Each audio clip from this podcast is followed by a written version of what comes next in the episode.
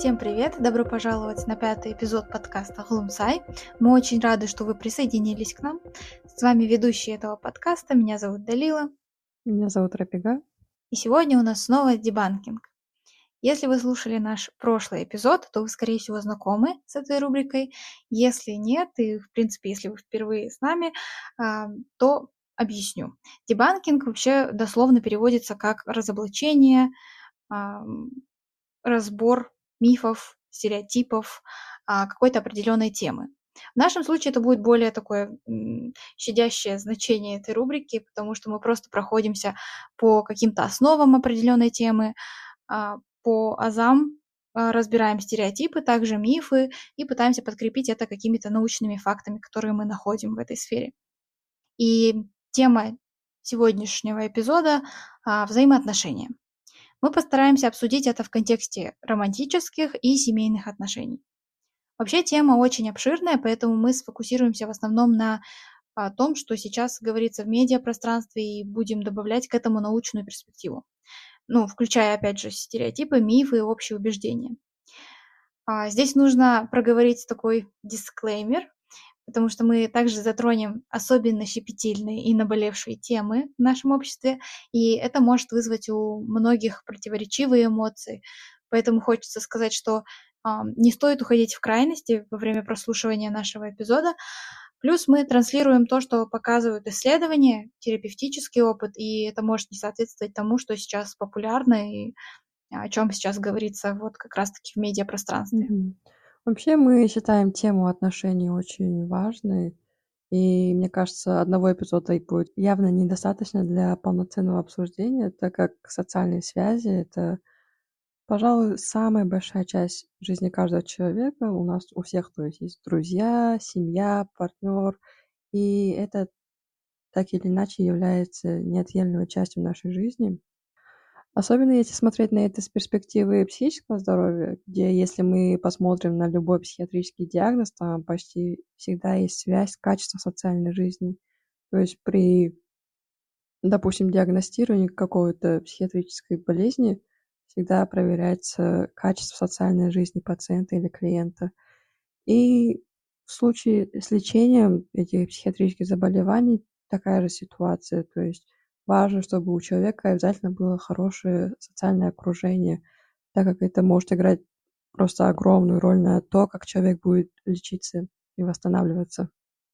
Вот, поэтому мы начнем с обсуждения романтических отношений и что сейчас у нас популярно на эту тему. А, Далила, ты с какими убеждениями сталкивалась по поводу вот, романтических отношений? Ну, на самом деле их много. Единственное, что приходит мне в голову сейчас, это Сейчас очень же распространена тема равноправия, и это круто, но оттуда вытекает идея строить отношения 50 на 50, а, где оба партнера вкладываются одинаково, там, ни больше, ни меньше. Мне кажется, это очень хорошо иметь в виду как такую планку, но в реальности важно понимать, что ну, вряд ли реалистично поддерживать такой баланс. А, к примеру, у одного партнера есть тревожность о том, что другой его не любит или охладел, и она или он будет пытаться делать приятности, то бишь вкладываться в отношения, да. А у второго партнера могут быть проблемы в других сферах жизни, если там депрессивный эпизод или схожие сложности, да, он физически не сможет вкладываться также. И это может а, спровоцировать очень много разочарований, недовольства, неудовлетворения отношениями. И, в принципе, это нормально, потому что у нас как бы жизнь такая, то что-то хорошее, то что-то плохое происходит, и мы не концентрируемся на одной сфере, то есть отношения, да, у нас есть разные сферы, и они по-разному могут удовлетворяться, они по-разному могут э, проявляться для человека, и в зависимости от этого складывается его, в принципе, благосостояние, благополучие. Поэтому э, тут нужно избавиться от идеализированной картинки баланса, Мгм. потому что, ну, реально где-то будет 60 на 40 и даже, возможно, 90 на 10. Главное, если это просто периоды, и вы осознаете, ну, почему так, да, если это не переходит грань там э, долголетнего такого периода, где только вам это надо, и вы чувствуете, вы не чувствуете отдачу, наоборот. Вот. А когда вы слишком зациклены на поддержании какой-то цифры, это, ну, легко может вас увести не в ту сторону, то есть не к вашим настоящим ценностям, построить хорошие, здоровые отношения. А здоровые- это в первую очередь реалистичные, а, подходящие, да, под и условия одного человека, и условия жизни другого человека. Также популярное убеждение, да, скажем, или тренд. Сейчас люди часто используют понятия как green и red flag, да, на, на русском, как бы красные и зеленые флажки, чтобы определить, скажем так, адекватность партнера. К примеру, если партнер выдает признаки чрезмерного контроля или ревности, это можно посчитать красным флажком и, ну, то есть все, убежать от греха подальше, потому что кто знает, что, если он сейчас уже начинает так показывать, кто знает, что будет там дальше в отношениях. И, в принципе, сама идея неплохая, так как важно определять для себя плюсы и минусы, то есть что вы хотите видеть в своем партнере, что не хотите и так далее. Но здесь также можно дойти до более радикальных примеров, где люди при распознавании одного такого красного флажка тут же приходят к общему заключению о человеке, да, то есть приписывают вот этот один флажок как ко всей его личности и ставят крест на этом человеке. То есть все, значит, если один флажок есть, все, на этом конец. Особенно это часто можно заметить в кругу друзей, да, то есть, допустим, когда кто-то начинает рассказывать о своем партнере или о человеке, который ему нравится, и там сразу начинается, знаете, оценка такая, жюри. Вот, вот это плохо, не надо, лучше подальше, вот это red flag, все, беги. Ну, я, по крайней мере, часто замечала такое. И на эту тему я как раз недавно слушала подкаст одного американского психиатра, где он подметил кое-что очень интересное, по крайней мере, мне так это показалось. Он говорил, что как бы распознавание красного флага в начале отношений да, или общения – это хорошо. Точнее, это может быть очень хорошим опытом, потому что если мы говорим о человеке осознанном, да, то есть он понял, что у него есть красный флаг, или ты на него указал на этот флаг, он потом продолжает работать над этим, да, окей, то есть у меня есть какая-то проблема, и я хочу ее исправить для того, чтобы у нас были хорошие отношения. То есть, когда человек работает над этим, это показывает то, что человек, во-первых, готов ради вас меняться, и также, что в будущем, когда будут такие проблемы, он также будет э, не просто вот игнорировать, все, у тебя проблема, я ухожу, а будет продолжать так вот работать над этим. А, поэтому, мне кажется, здесь немножко люди категорично уходят с красными и зелеными флагами. То есть порой и красный это тоже может быть хорошо, зависимо от того, как э, человек работает со своими проблемами. Вот, поэтому что с как бы 50 на 50 отношения и что с флажками, мне кажется, что люди стали забывать о человеческих факторах и ставят нереалистичные требования, то есть э, не учитывается, что как бы все люди могут ошибаться, могут что-то не так сделать, и теперь есть какие-то стандарты, которые невозможно просто по этим меркам как-то удовлетворить. Ну да, и у каждого из нас есть как минимум один красный флаг в глазах другого. Да, то, что для тебя красный флаг, не факт, что будет таким для меня. Поэтому это просто дело человека и конкретно его критериев. Я даже, знаешь, видела в соцсетях рекламу психолога, который очень категорично говорит о том, что надо бежать от такого, сякого, там, парня или девушки. Я понимаю, когда речь идет о действительно важных вещах, типа физическое или там э, моральное насилие, да.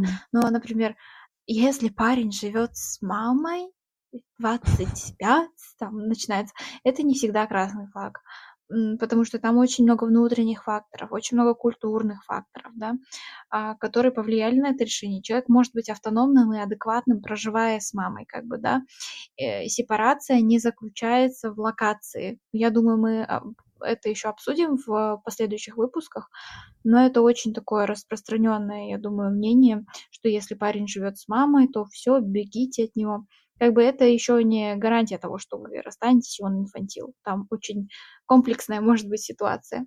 Мгм. Ам, ну и как минимум во время отношений это всегда можно обсудить, где-то это поменяется со временем и так далее.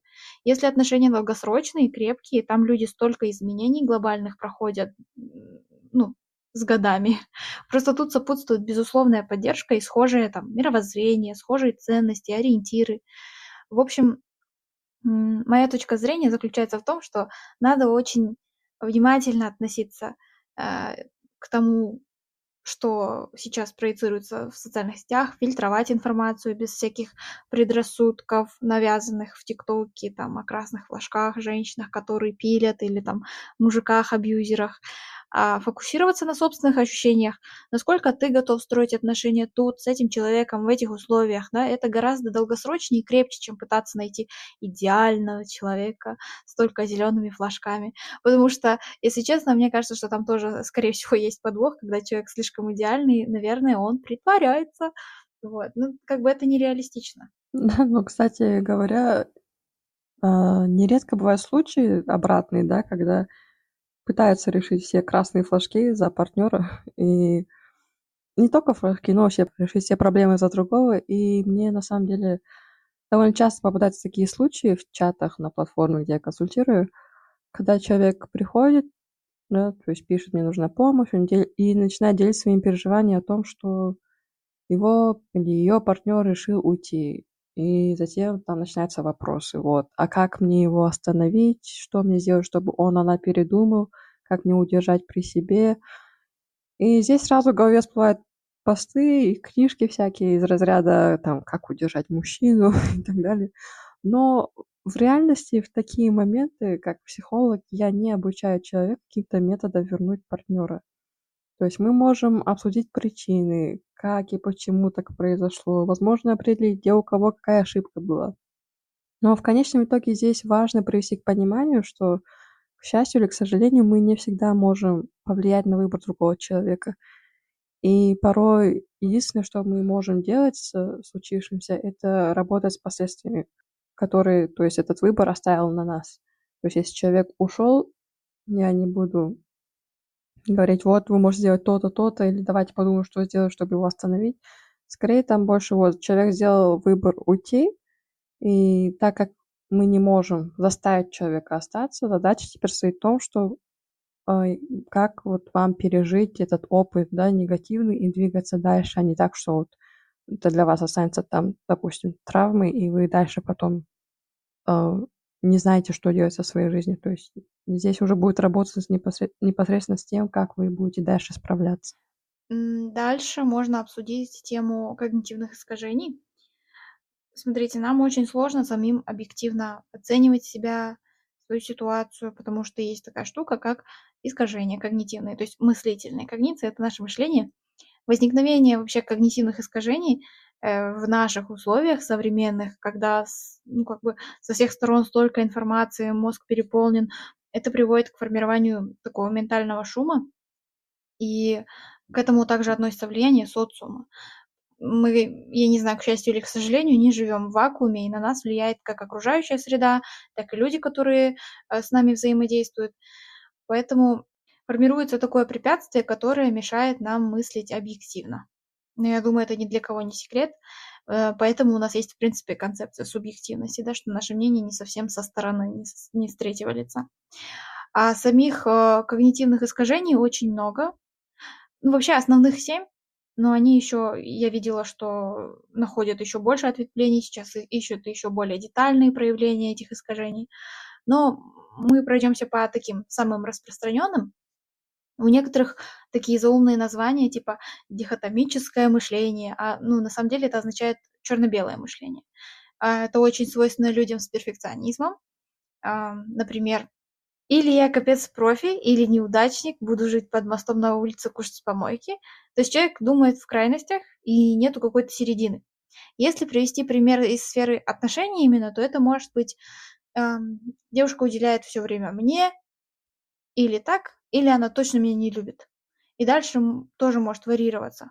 Потом есть распространенное искажение обобщения фактов, да, то есть имея разовый негативный опыт, например, измены, да, человек начинает подозревать везде и всех, а то и вообще закрывается и не подпускает к себе. Я очень часто э, слышу это именно со стороны от лица девушек, которые пережили измену, и теперь вот это вот мужики козлы, они все одинаковые, на-на-на. А, вот, думаю, это такая классическая история. А иначе певица Асти не была бы так популярна. И это все может негативно влиять на качество отношений. И да, кстати, наше любимое чтение мыслей. я вот так сделала или я так сказала, а он, наверное, так думает теперь обо мне. Или мы можем утаивать что-то важное, но бояться сказать, потому что тоже точно мы знаем, что подумает партнер. В общем, если вы заметили хотя бы эти искажения у себя, то задумайтесь, не они ли портят отношения, потому что они очень-очень э, могут быть, а, они очень могут не соответствовать реальности. И, возможно, даже следует обратиться к психологу, потому что будет намного легче разобрать это и прийти к каким-то адаптивным полезным убеждениям после. И если есть объективная фигура, психолог, это будет намного легче, эффективнее, быстрее. Также хотелось бы обсудить немного абьюзивные отношения, потому что в них есть интересный нюанс. А, или так, токсичные отношения, то есть как удобно называть. А почему зачастую людям так сложно выйти из них?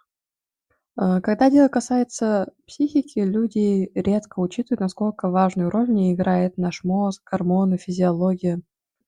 Хотя если посмотреть на абьюзивные отношения, их физиологический процесс очень схож с зависимостью от психоактивных веществ, что очень интересно.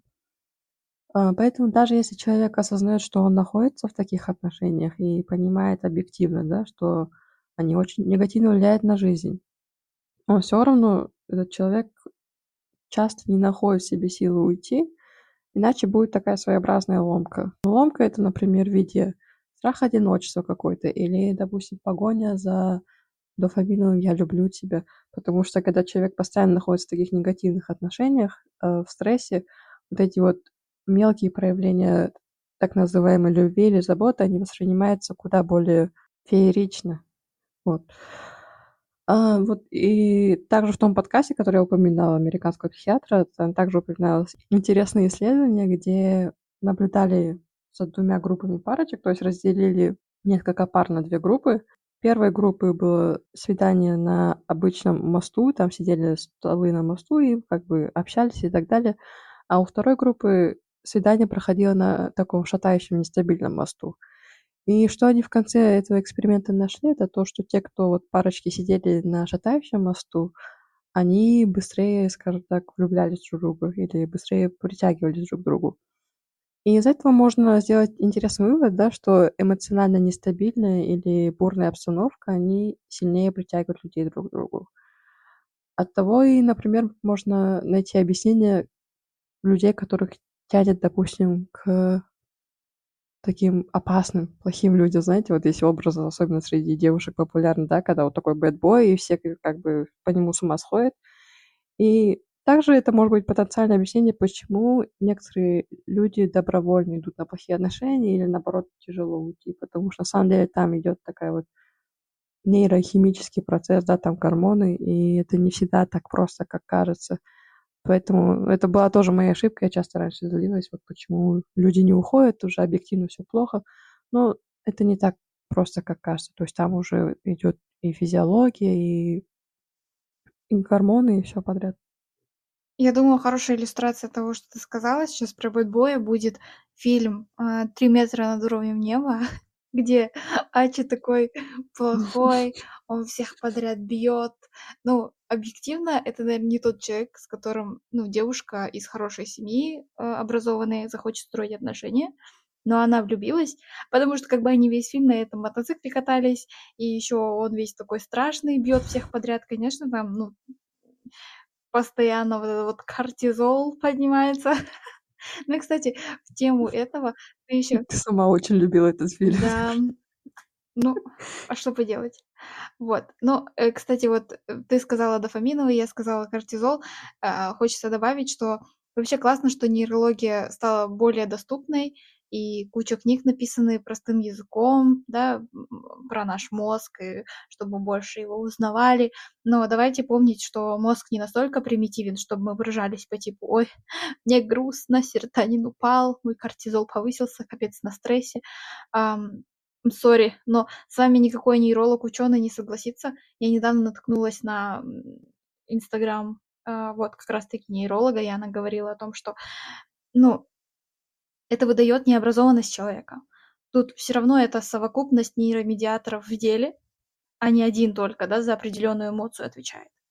А, поэтому это так и будет называться нейро нейромедиаторный или нейротрансмиттерный дисбаланс. Вот, поэтому если вы в каких-то образованных кругах ходите, не говорите: "Серотонин чё-то там, ну, не хватает, дофамин поднялся". Ну, так не выражаются, оказывается. А вообще, если вдруг, а, кому-то интересна нейропсихология, потому что мы стали обе очень заинтересованы в ней, а, можем как в будущем сделать эпизод на эту тему, поэтому дайте нам знать в соцсетях, в комментариях, будет ли интересно обсудить такое. Вот. А прежде чем мы перейдем к обсуждению семейных отношений, давайте сделаем такое небольшое заключение о романтических отношениях. То есть, в первую очередь, мы не забываем о человеческих факторах, да. То есть порой придется отдавать 90% вместо 50. Порой придется работать над своим красным флагом и брать ответственность за себя, да. То есть не только, что вот у него красный флаг, все, конец. Нет, возможно, мне нужно поменять свой взгляд и дать человеку шанс, да.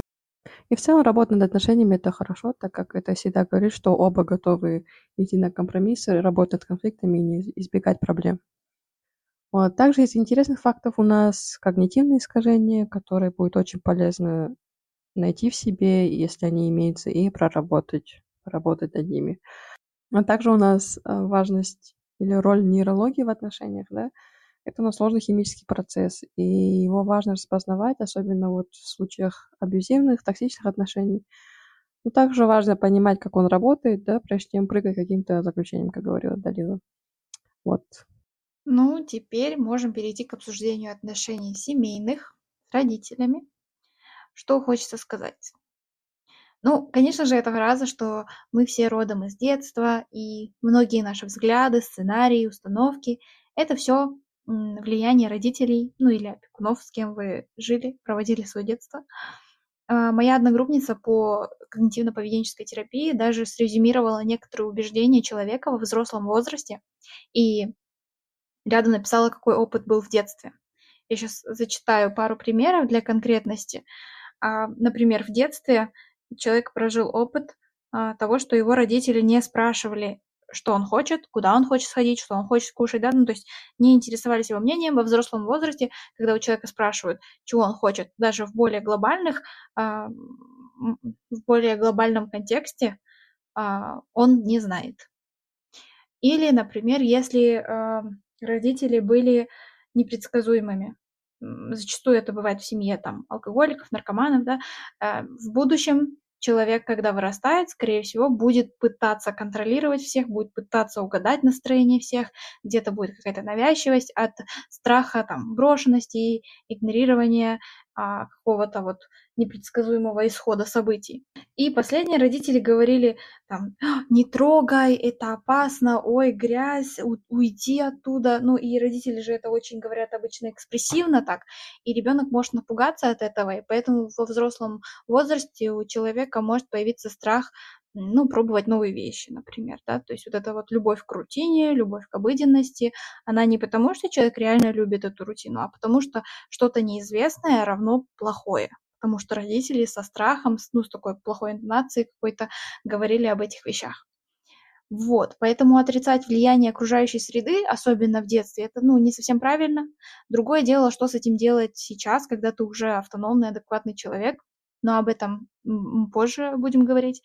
И вообще хотелось бы а, рассказать о стилях родительства. Сейчас вывели четыре основных стиля. Это снисходительный, авторитетный, авторитарный и пренебрежительный. И я не зря назвала их в таком порядке, потому что там такой четкий цикл идет. Смотрите, мы начнем с снисходительного. Там очень много поддержки, но ноль требовательности.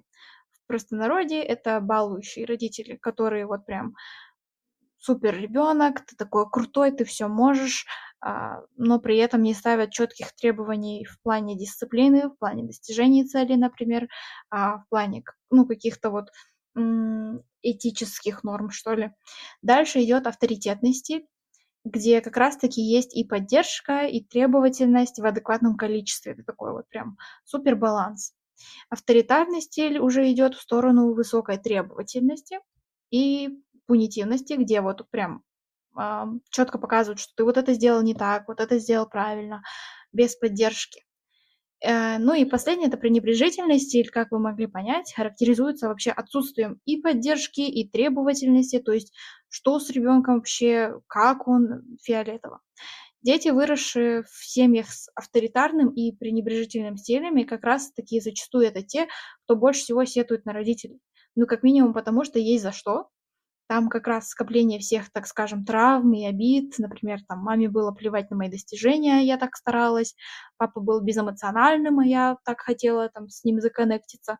А, родители меня били, хотя я ничего не делал. Или выгоняли в подъезд за тройку по физике, да. Я не утрирую, кстати, потому что это примеры из реальной жизни, к сожалению. Соответственно, такой опыт не может не оставить свой след.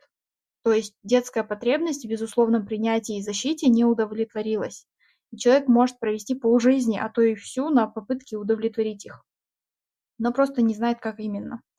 А, и, кстати, про детские потребности, я думаю, было бы интересно это оставить в Инстаграме, какой-нибудь пост со списочком, чтобы было доступно и легко изучить. Поэтому ждите, надеюсь, мы это сделаем. Говоря о семейных отношениях, в последнее время мне в Инстаграме почему-то часто попадается реклама курсов из разряда Проработайте травмы, связанные с мамой. Ваши финансовые проблемы, они из-за травм с детства с вашим папой. И там много комментариев вроде «Господи, оставьте родителей уже в покое». И когда я читала, мне было смешно, но на самом деле в какой-то степени я согласилась с ними. А, здесь я, можно сказать, хожу по грани, потому что действительно наша связь с родителями имеет огромнейшее влияние на весь остаток нашей жизни, да, как Далила объяснила. И травмы, полученные в детстве, часто всплывают в процессе терапии, да, то есть обычно, когда если человек идет на долгосрочную терапию, как психолог работаю с ним так или иначе, что-то находит, вот часто где-то что-то не сошлось. Но иногда вот это вот, скажем так, стремление проработать, да, свои детские травмы, это иногда переходит в агрессию по отношению к родителям. И иногда даже вот вербально, да, вот ты там сделал не так, вот мама, ты там сказала не то, если бы ты так не сделала, если бы ты так не сделала, я бы сейчас был бы более уверенным, или там, мне хотелось от тебя вот этого, но я не получила, и так далее. Здесь опять поднимается вот тема, а, которую мы упоминали, да, нереалистичные ожидания, да, и игнорирование человеческих факторов. То есть родители такие же люди.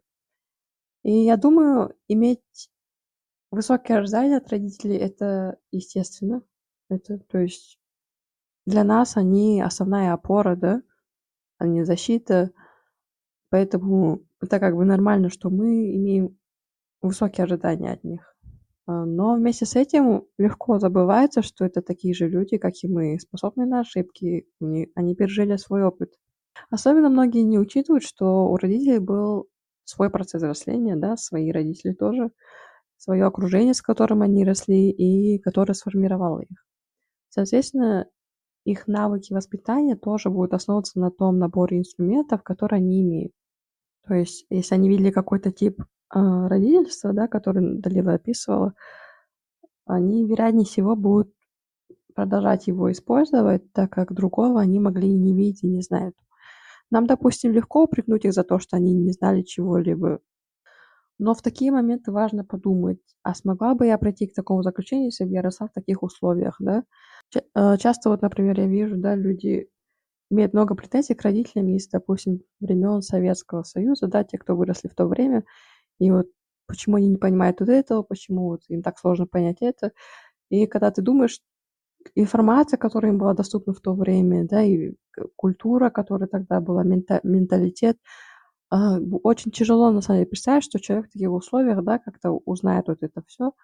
И поэтому тут должна быть какая-то доля понимания. Плюс есть такая вещь, а, которую психологи называют поколенческой травмой, где, допустим, кто-то из родителей да, пережил какую-то травму от своих родителей, и потом эта травма продолжает переноситься. То есть они, допустим, побороли ее каким-то не самым лучшим методом, и они продолжают этот метод, да, переносить на своих детей. То есть, допустим, если одно поколение родителей, например, было очень страдало, допустим, от тяжелых условий, да, где мало еды или там плохие условия жилья, потом, допустим, они гиперопекают своих детей. И те дети, например, когда они уже растут в другое время, когда уже все нормально, могут продолжать эту вот гиперопеку, например, приносить, переносить на своих детей, да, И это то, что вот называется поколенческой травмой. Тоже часто не учитывается. И я заметила, что на себе, что на практике, а, что людям, которые способны понять ошибки своих родителей и причины их поведения, в дальнейшем им легче поддерживать эти отношения без негативных ассоциаций. То есть, да, где-то их родители допустили ошибку, а, где-то они нанесли мне травму, из-за нее я пострадал. Но я уже взрослый человек и способен понять, да, что, возможно, намерения у них были хорошие, но исполнение было не самым лучшим, потому что другого они не знали, да. И они такие же люди, как, как я, и это нормально, что они ошибаются. То есть, когда вот приходит к такому пониманию, я заметила, что люди гораздо легче вот переносят эти вот травмы или просто негативный опыт и идут дальше. Э, чем когда вот они зацикливаются, вот это было плохо, ты сделал не так, и они продолжают оставаться в этом негативном кругу эмоций. Мгм. И у меня еще есть клиентка, кстати, которая рассказывала мне про случай, что вот, ну, меня била мама в детстве а, за то, что она там двойку получила, еще что-то. И она даже обижалась больше не на это, а на то, что спустя какое-то время, несколько лет, она рассказала маме о том, что это ее болезненное воспоминание, и мама начала извиняться. И она говорит, меня это больше разозлило, что она, совершив это в прошлом, сейчас извиняется. Зачем было делать плохо, если ты все равно за это извиняешься? Почему ты раньше не поняла это и вовремя там не остановилась, например, да? И вот мы это, ну, мы это исследовали, вот этот опыт ее, и я спросила, а Насколько вообще ты думаешь, реалистично родить детей, когда ты уже в идеале знаешь, как, когда, что сказать, ну, как среагировать, да? Потому что, ну, у них тоже свои какие-то есть ожидания, как у родителей, у них тоже есть свои какие-то требования, наверное, даже вот перед самим собой. А, потому что каждый родитель старается, я думаю, да, э, воспитать и так далее, и поэтому они прибегают к каким-то действиям не совсем благоприятным. Вот, поэтому здесь важно понимать, насколько вообще это реалистично, ожидать, что все будут делать очень правильно. Вот. Поэтому, я думаю, здесь мешает привычка идеализировать. Но это у нас сформировано с детства, да? Почему? Потому что пока ты маленький, ответственность на родителей, все плохое, что с тобой случается, это, скорее всего, вина родителей, там, не доглядел, отвлекся и так далее. Ну и в будущем легко скинуть ответственность на родителей, даже когда нам уже 20-30, учитывая, что инфантильность свойственна огромной части нашего поколения. Поэтому просто скажем так, что а, мозг не хочет думать сложно. Там, как мне измениться самому, как взрастить опору внутри. А, легче сказать, что ну, капец, родители ужас, что делали со мной, говорили мне, конфету не дали, поэтому я вот такой сейчас. А, опять же, ну, не хочу звучать как-то категорично или надменно, типа, вы все инфантилы. Но просто так легче донести суть, что мы естественным образом не хотим делать сложные вещи а, и максимально упрощаем все. А когда мы это упрощаем, все сходится к тому, что мы просто находим виновных и такие, ну, это травма детства, извините, вот так вот. А как решить? Ну, наверное, там на родителей наорать в ответ, что вот, а почему вы не знали, а почему вы не делали так, а почему вы там, ну, не были идеальными, какими я вас представила mm-hmm. в детстве. Да, мне кажется, если выбрать два основных послания из этого эпизода, то это будет сила понимания и сила прощения. Да, я говорю тут и о романтических, и о семейных отношениях. Особенно говоря о прощении, да, видео исследования, а, если интересно, мы, конечно, прикрепим их в описании, можете посмотреть. Вот, исследования, которые показывают, что а, прощение в отношениях, да, оно стимулирует, скажем так, мотивацию или поведение, которое в дальнейшем будет способствовать развитию, позитивному развитию этих отношений. То есть, если я, допустим, сделала ошибку, и я попросила прощения, ты меня простил, то дальше тогда у меня будет больше мотивации работать над собой, да, чтобы избежать повторения такой ошибки. И к тому же понятие простить это направлено не только на другого человека, да, но это приносит облегчение самому человеку, который прощает и понимает. Потому что держать столько негативных эмоций и обид в себе, это имеет негативное влияние на наше состояние. И гораздо лучше понять, принять, да, проанализировать, сделать для себя выводы и отпустить эту ситуацию, чем продолжать вот носить это в себе, вот эту обиду постоянную. А, в то же время хотелось бы отметить, да, что мы понимаем, что есть истории абьюза и насилия, где тяжело вообще понимать, поднимать тему понимания и прощения. И на самом деле я на своей практике, ну вот в чатах часто сталкивалась с подростками, которые делились своими историями о ситуациях в семьях.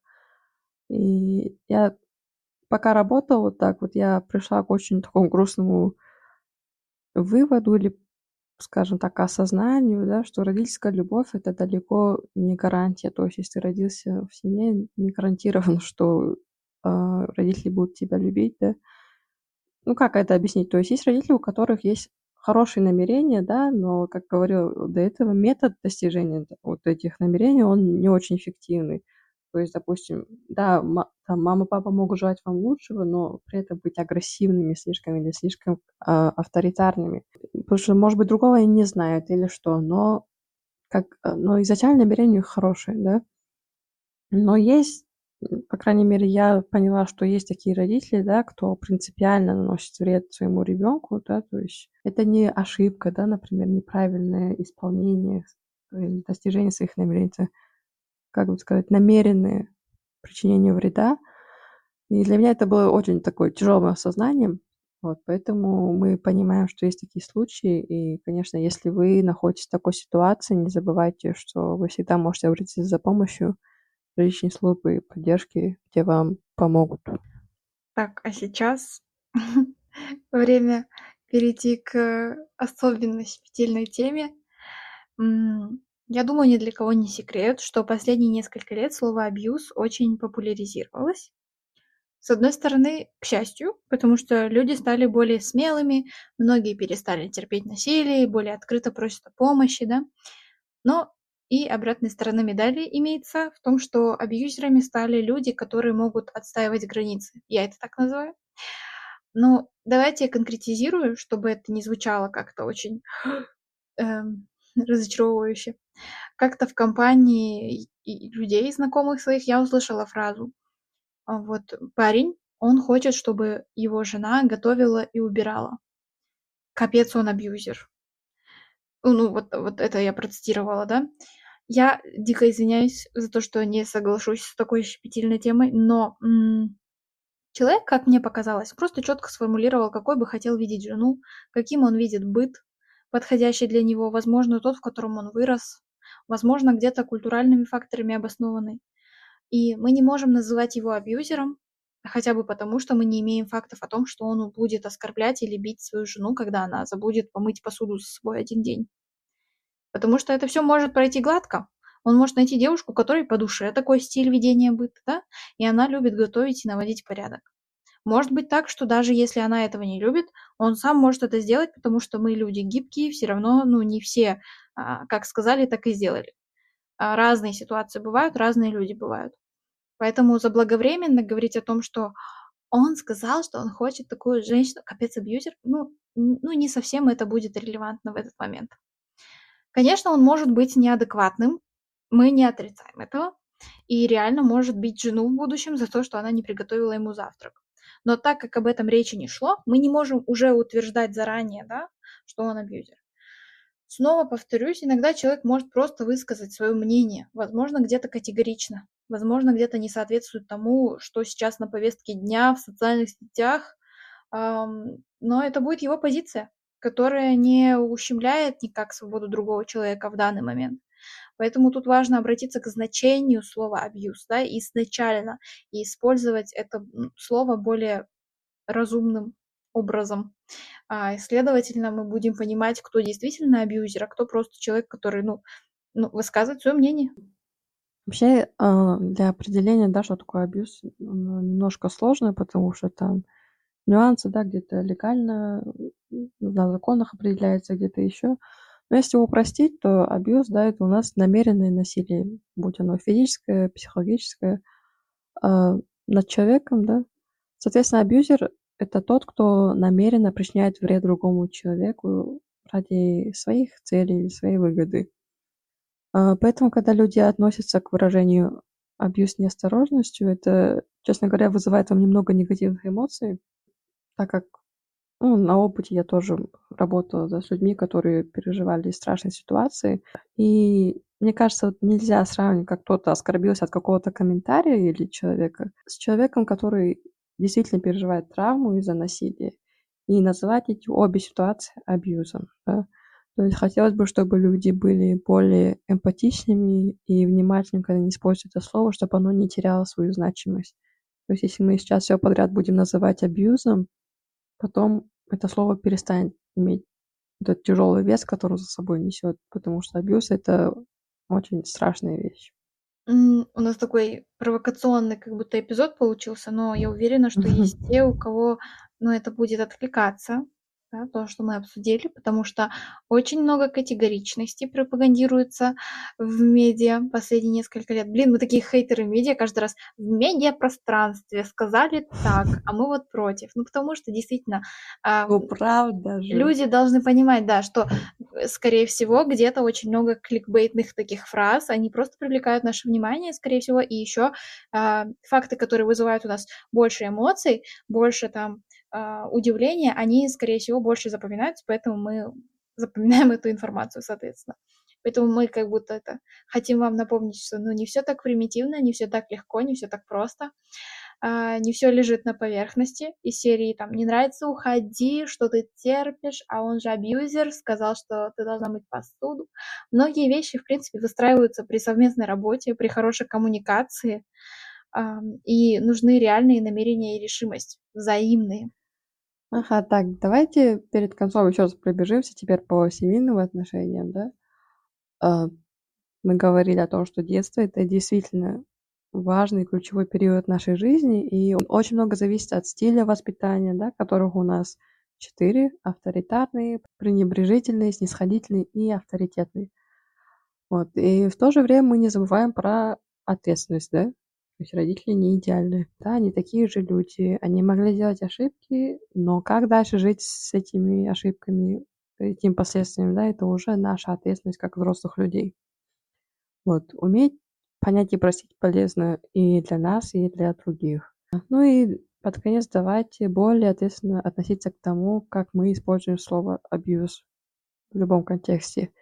И если вы стали жертвой абьюза, пожалуйста, обращайтесь за помощью. Вот.